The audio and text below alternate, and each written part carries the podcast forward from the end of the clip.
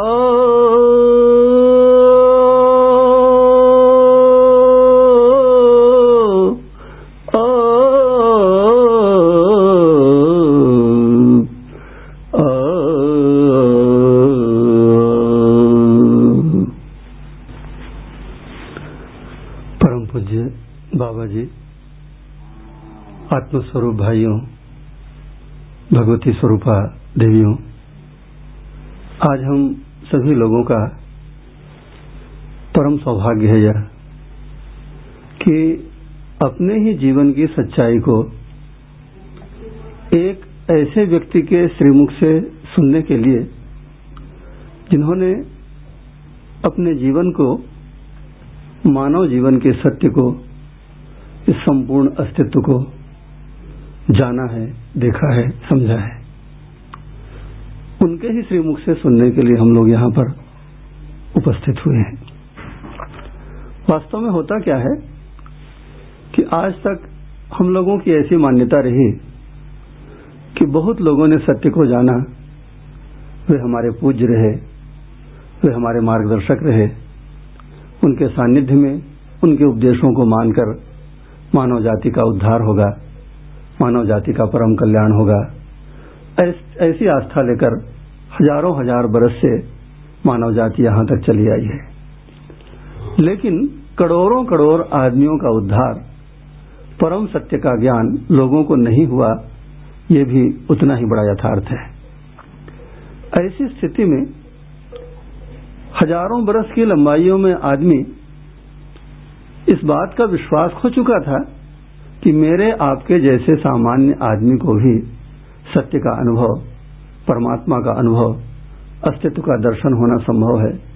इस बात का भरोसा खोए हुए आदमी हैं हम। बड़े लोगों की पूजा करने से, उनकी कृपा पाने से हमारा उद्धार होगा, ऐसी आस्था लेकर हम चले आए। सत्य का अनुभव मानव जाति को कम से कम करोड़ों करोड़ को तो नहीं हुआ। आज हम एक ऐसे व्यक्ति के सन्मुख हैं, जिन्होंने न सिर्फ़ जीवन के परम सत्य को, अस्तित्व को जाना है, देखा है, बल्कि इस पूरी विद्या को, जिसको उन्होंने एक नाम दिया जीवन विद्या, पहले लोग आत्मविद्या के नाम से इसका उपदेश करते थे, इसको सुनते भी थे, उस जीवन विद्या को स्वयं जानकर, शिक्षा के क्रम में लाकर इसको समझाया जा सकता है, इसको पढ़ाया जा सकता है, और आदमी के जीवन का जैसा एक परम कल्याण संभव है, उसको करना संभव है, ऐसा भरोसा। और इस तरह से शिक्षा का क्रम परम पूज्य बाबा जी ने हमारे सामने रखा। बहुत दिनों से ऐसी मंशा थी, पहले तो हम लोग बाबा जी को अपने ढंग से हमको समझ में आ जाए बात, इस ढंग से बुलवाने की कोशिश करते थे, लेकिन इतनी बड़ी बात को हमारे टूटे फूटे शब्दों में कहना या हमारे प्रचलित शब्दों में, जिनका कि कोई बहुत सारे शब्दों का तो सिर पैर हमारे पास नहीं। उस ढंग से कहना उतना सटीक, उतना संभव नहीं था। आज हम लोगों ने ऐसा निश्चय किया है कि उसके लिए जो सर्वश्रेष्ठ शब्द हैं, और इस बात को कहने के लिए जो सबसे अच्छी शैली है, जिसका अनुभव बाबा जी ने अपने जीवन में किया, और लाखों लाख आदमियों को प्रबोधित भी किया, अपनी उन्हीं शब्दों में और अपनी उन्हीं शैली में, इस जीवन विद्या को एक प्रामाणिक दस्तावेज़ की तरह हम लोग बाबा जी के श्रीमुख से निकले हुए शब्दों को रिकॉर्ड कर लें। आने वाले समय में जब भी हम लोगों के मन में कोई संशय होगा या कोई परेशानी होगी, किसी बात की अस्पष्टता को हम महसूस करेंगे तो इन दस्तावेजों के आधार पर अपनी गलतियों को, कमियों को हम ठीक कर पाएँगे। इस प्रत्याशा से हमने आज बाबा जी से आग्रह किया है। हम लोग तो इतनी दूर, हमारे जैसे सामान्य लोग अमरकंटक की पुण्य स्थली में जाकर बाबा जी को सभी लोग सुन नहीं पाए तो आज बाबा जी हमारे इस छोटे से गाँव में इस सुंदर स्थान में पधारे हुए हैं और उनकी सारी बातें जो अव्य जीवन विद्या के संदर्भ में अस्तित्व, इस अनंत प्रकृति के बाबत जो कुछ भी कहेंगे, मानव के परम कल्याण का जो भी सूत्र वे प्रस्तुत करेंगे, उनके, उन्हीं के शब्दों में हम लोग रिकॉर्ड कर लेते हैं। आदरणीय बाबा जी। हे मानव बंधुओं, मैं अपने में से ही स्वेच्छापूर्वक जो कुछ भी विगत के वांग्मयों को समझा। इसमें और किसी का दबाव नहीं रहा। समझने के बाद और मेरा एक कामना हुई। क्या होना चाहिए धरती उसके लिए मैं अपने में से ही एक उद्गार पाया। वो है, भूमि स्वर्ग हो, मनुष्य देवता हो, धर्म सफल हो और नित्य शुभ हो। ये लिखा हुआ आपने देखा है। भूमि स्वर्गता म्यातु मनुष्यो यातु देवता, धर्मो सफलता म्यातु नित्यम म्यातु शुभोदय। ये लिखी हुई पट आप लोगों ने देखा। ये कैसे उद्गमित हुआ, इसका पृष्ठभूमि मैं आपके सम्मुख रखना चाहते हैं। पृष्ठभूमि इस प्रकार रही। ये शरीर यात्रा किसी एक परिश्रमी, सेवावादी, धर्मपरायण आरशय धर्मपरायण परिवार में हुआ। ये तो आप सब विदित हैं। हर मानव संतान किसी न किसी माँ बाप के कोख में होता ही है। किसी न किसी धर्म परस्त होता ही है। किसी न किसी राज्य संविधान को स्वीकारा ही रहता है। परंपरा में प्राप्त शिक्षा में अर्पित होता ही है। नहीं अर्पित होता है, शिक्षाविदों के अनुसार चलकर देखता है। यही आज तक की परंपरा की बात रही। उसी विधि से मैं भी जहाँ से शुरू किया, जिस परिवार में शुरू किया ये सबसे गुजरने लगे। इसमें से रूढ़िगत बात जो परंपरा में जो इनके साथ बैठो, इनके साथ नहीं बैठो, करो ना करो, और ये सब बातें शुरुआत जब से किए इन रूढ़ियों से हमारा मन भरा नहीं, कुल मिला के। ये बचपन की ही बात रहे। पहले पहले लोग ये बचपन की बात है ऐसे ही बुज़ुर्ग भी सोचते रहे। कुछ दिनों बाद वो बदलने लगी। दृष्टियाँ, मुद्रा, भंगिमा, त्योरी सब बदलने लगे। लगा मुझको कि हमारे हमारे बुज़ुर्ग हमसे प्रसन्न नहीं है। ये पहला हमारा दुख का कारण ये बना। इनको प्रसन्न भी कैसा किया जाए भाई? जैसा ये कहें, वैसे ही करें तो भी हम कसौटी लगने लगे, लगाने लगे। क्या है सब दिन, सब समय क्या ये प्रसन्न है? ऐसा मुझको दिखा दें। मुख्य बात यहाँ से है। जब हमको ये लगवे नहीं किया कि हमारा बुज़ुर्ग हमको जैसा करो, जैसा नहीं करो, कहते हैं, वैसा खुद तो करते ही हैं, नहीं भी करते हैं। किंतु ये सब दिन से क्या प्रसन्न है? ऐसा पूछा तो ऐसा नहीं हुआ। जबकि उनसे ज़्यादा जो आरशे वांगमय के विद्वानों को कहीं पाया नहीं जा सकता। पाया जा सकता है तो उतने ही उतने ही उच्च कोटि की विद्वानों को पाया जा सकता है। ऐसे सब स्थितियाँ होने के बाद हम हमारे में ये निर्णय कर लिया, किसी भी विधि से रूढ़ियों को तो मानना ही नहीं। ये एक प्रकार से प्रतिज्ञा सी होने लगी। और उसका कारण दूसरे जुड़ गई तो हमारे बुज़ुर्गों ने हमको समझा नहीं पाते थे। कुल मिलाकर इतने ही रहा। जब जितना जितना बार वो विफल होते रहे, उतना ही हमारा अहमता बढ़ता गया। ये हमारा अहमता बढ़ने की बात और जो रूढ़ियों से ना जुड़ने ना जुड़ने की बात, ये सब चीज़ एक साथ चलती आई।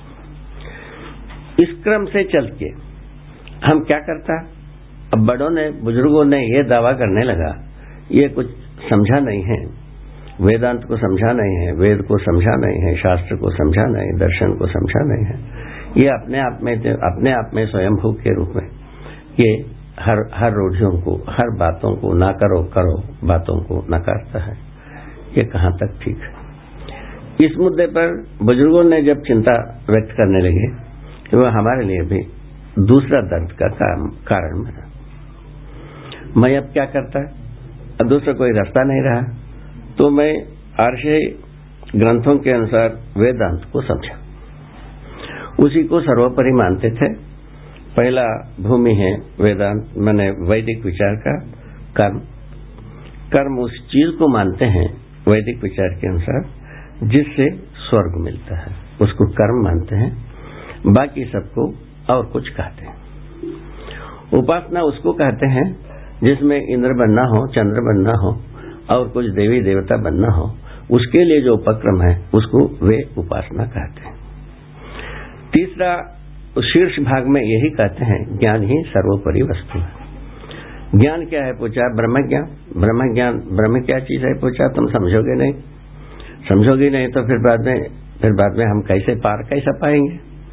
पार इस प्रकार से पाएँगे जो बुज़ुर्गों ने करो ना करो कहे, इसी विधि से पाएँगे। यहाँ हम बुलाए। क्या करें भाई? तो क्या होगा? होगा ये, तुमको समाधि मिलेगा। समाधि में सब प्रश्न का उत्तर मिलता है। ये आश्वासन हमको बुज़ुर्गों से मिला। उसके आधार पर मैं भी अपने को मन सुदृढ़ किया। कुछ भी हो, एक बार समाधि की स्थिति को देखना ही है। और कोई बात बनती नहीं है। ना हमारा कोई दावा का मतलब है ना करो ना, ना करने का कोई मतलब नहीं है करो का भी मतलब नहीं एक बार हमको अपने प्रश्न का उत्तर होना चाहिए। वो प्रश्न का उत्तर के प्रश्न इस प्रकार से बना वेदांत को हम भले प्रकार से सुनने के बाद। पहले तो ये बना ये बंधन और मोक्ष दो बात शुरू करते हैं। मायावश हम बंधन में रहते हैं ऐसा वो कहते हैं। मैंने मोक्ष जो है ब्रह्म में आत्मा विलय होने की बात करते हैं। आत्मा कहाँ से आया तो वो बोलते हैं जो जीवों के हृदय में ब्रह्म स्वयं आत्मा के रूप में निवास करता है। ये बताते हैं। ये बताने के बाद कई को बैठ गया जबकि जबकि जीव जब जीव जब आ, मुक्त होने के लिए अर्थात आवागमन से मैंने स्वर्ग नरक से यदि मुक्त होने के लिए यदि आत्मा ब्रह्म में विलय होना ही है। पहले जब जीव हुआ था उस समय में तो उनमें कोई आत्मा नहीं था। फिर ब्रह्म उसके अंदर घुसने की क्या ज़रूरत थी? क्या ब्रह्म ज्ञान यदि परिपूर्ण है वो ब्रह्म ज्ञान में ब्रह्म में ही वो चीज़ नहीं है तो क्या होगा? ऐसा हमारा वित्तंडावाद जैसा हुआ उसको वित्तंडावाद नाम दिया। क्योंकि हम जो बुज़ुर्गों के ध्वनि से ध्वनि मिला, मिलाते नहीं रहे इसीलिए हमको एक वित्तंडावादी नाम दिया। उससे हम कोई पीड़ित नहीं हुआ। आप लोग ऐसे ही समझते हैं, ठीक है। इसको इसका उत्तर क्या है? हम वित्तंडावादी हैं। इसका उत्तर तो आप प्रस्तुत करोगे। उसका उत्तर नहीं मिला। उसके बाद यही कहा, जो तुम्हारा ये जो प्रश्न है, इसका उत्तर भी वो समाधि में ही मिलेगा। अब क्या करें? समाधि के लिए हम तत्पर होने के लिए शनि शनि तैयार हुए हमारा मन धीरे धीरे बनता रहा। ये संभवतः ये सन चौवालीस से शुरुआत हुई और छियालीस तक इस समय में हम पहुँच गए। पहुँचने के बाद और एक स्थिति बनी, देश में स्वराज्य आएगी। इसकी संभावना बलवती हुई। उस ओर भी हमारा ध्यान थी। उस आधार पर सन सैतालीस में स्वराज्य की बात, सत्ता का हस्तांतरण हुई, जैसा हम लोग आशा करते थे। उसमें भी बहुत बड़े बुज़ुर्ग थे। चिंतनशील थे, विचारशील थे, उनके बातों को भी सुनते रहे। और उनमें भी कुछ व्यतिरेक आई पहले की, बाद की, सफलता के दिन तक की बहुत सारे व्यतिरेक आई उसमें उसमें भी हम पीड़ित हुए। उसके बाद और एक आशा लगी, अब हमारा एक संविधान बनेगी। उसमें शायद है, सही मनुष्य का मूल्यांकन की व्यवस्था रहेगी। ऐसा हम सोचता रहा। मैं अपने तरफ़, अपने से ही, अपने स्वयं स्फूर्त विधि से सोचता रहा। हमारे साथ और भी मित्र थे, वो भी ऐसे ही सोचते रहे। हम लोगों का ऐसा दो चार दस व्यक्तियों का ऐसा मन थी तो ये संविधान से कहीं ना कहीं मार्गदर्शन मिलेगा। संविधान की जब रचना हुई, संविधान समिति मिली, उनसे संबंधित जितने भी लेखा जोखा जो पेपरों में आती रही, उसको मैं ध्यान से सुनता रहा, समझने की कोशिश करता रहा। सन पचास तक की सारे बात जितने भी पेपरों में आई। उसके अनुसार हम, हमारा मन में ये आ गई कि इस संविधान की तले कोई सही आदमी का मूल्यांकन नहीं हो सकता। उसका आधार ये बना कि सही आदमी का कोई चरित्र ही निरूपित नहीं हुआ, जिसको हम राष्ट्रीय चरित्र कह सके। इस आधार पर यह निर्णय हमको मिल गए। अब क्या किया जाए? पहले तो ये संकट साई वेदांत और समाधि समाधि में ये सब उत्तर मिलना ये जो पहले से हम सुन रखा था, उसको भी उसी में जोड़ लिया समाधि में ही इसका भी उत्तर मिलेगा। इसमें किसी बड़े बुज़ुर्ग, उनके इनके साथ तर्क करने की ज़रूरत नहीं। मिलता होगा तो सबका जवाब मिलेगा, नहीं मिलता है तो एक शरीर यात्रा भूरसी में अर्पित है। ऐसा हम अपने में निर्णय लिए। उसके अनुरूप जो एक व्यक्ति तैयार हो गई, वो है मेरे धर्म पत्नी मेरे इस विचार से एक ही व्यक्ति तैयार हुआ। तीसरा व्यक्ति तैयार नहीं हुआ। एक ही व्यक्ति तैयार हुए, वो हम अमरकंटक को एक ऐसे स्थली पावन स्थली नर्मदा जी का उद्गम स्थली, ये सब सुनते ही रहे। उस पावन विचार के आधार पर हो न हो, वहीं जाकर के क्यों ना ये प्रयत्न किया जाए, अंतिम प्रयत्न। ऐसा सोच करके अमरकंटक में आकर हम हमारे ढंग से एक तरीके से उसको, उसका नाम है आगम तंत्रोपना, तंत्रोपासना विधि। उस विधि से समाधि की एक तरीका बताई गई है। वो है कुल मिलाकर के बहुत सारे देवी देवताओं को अपने ही शरीर में स्थली स्थली में देखने की बात है, अपने ही कल्पना से देखने की बात है पूजा पाठ करने की बात है। ऐसे ही जो अपने शरीर के अंग प्रत्यंगों में जो कुछ भी हम कल्पना करते हैं यहाँ ये देवता है, वो देवता है। इस क्रिया का नाम दिया है न्यास।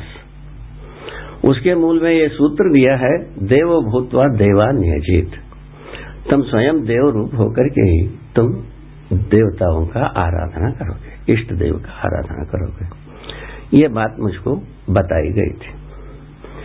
उसके साथ ईमानदारी से उसी प्रकार करने के लिए हम तत्पर हुआ। उसमें जैसा बन पड़ता था, वैसा करता रहा। यही कहना बनता है।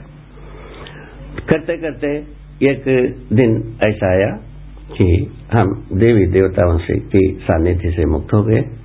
मुझको ऐसा लगने लगा, मैं हूँ, ये बोध था। हमारे पास कोई विचार नहीं था।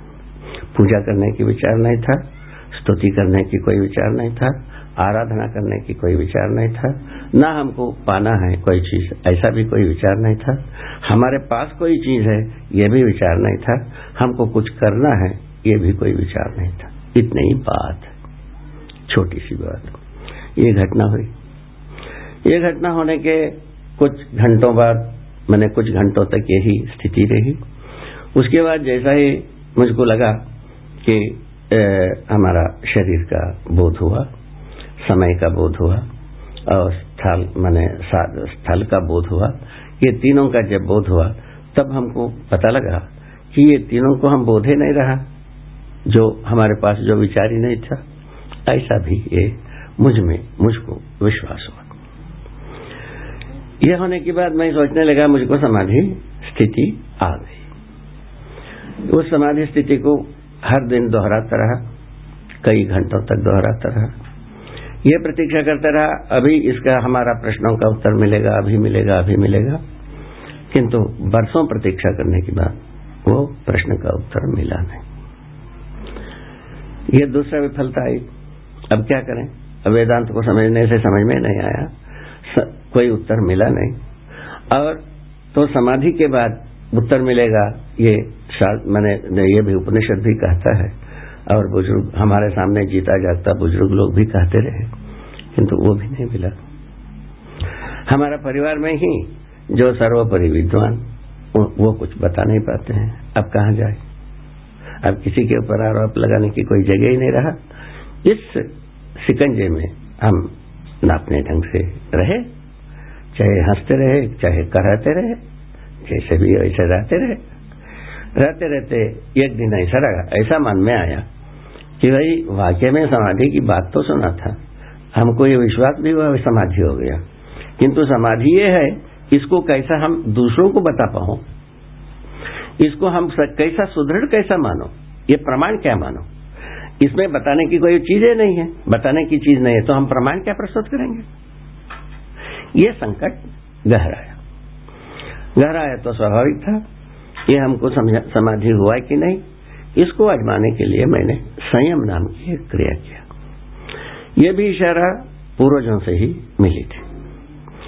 ये पतंजलि योग सूत्र में उल्लेखित है। उसमें लिखा है, धारणा ध्यान समाधि त्रय में एकत्रत्वात संयम। ये लिखा है। उसको कोई भी मेधावी व्यक्ति पढ़ के देख सकता है। उस संयम के बारे में कुछ भी लिखा हमको वो कोई बोध नहीं हुआ। अपने ढंग से हम एक समाधि का एक चित्र बनाया, तरीका बनाया। उस तरीके से हम संयम किया।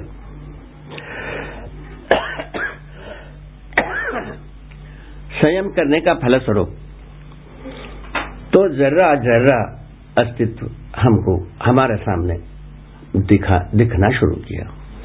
उसको दिखने का मतलब में मैं यही आपसे अनुरोध करना चाहता हूँ। हमको समझ में आया, माने देखा। समझ में नहीं आया, माने नहीं देखा। इस अर्थ में देखने का शब्द मैं प्रयोग करता हूँ। तो देखने का मतलब समझना ही है।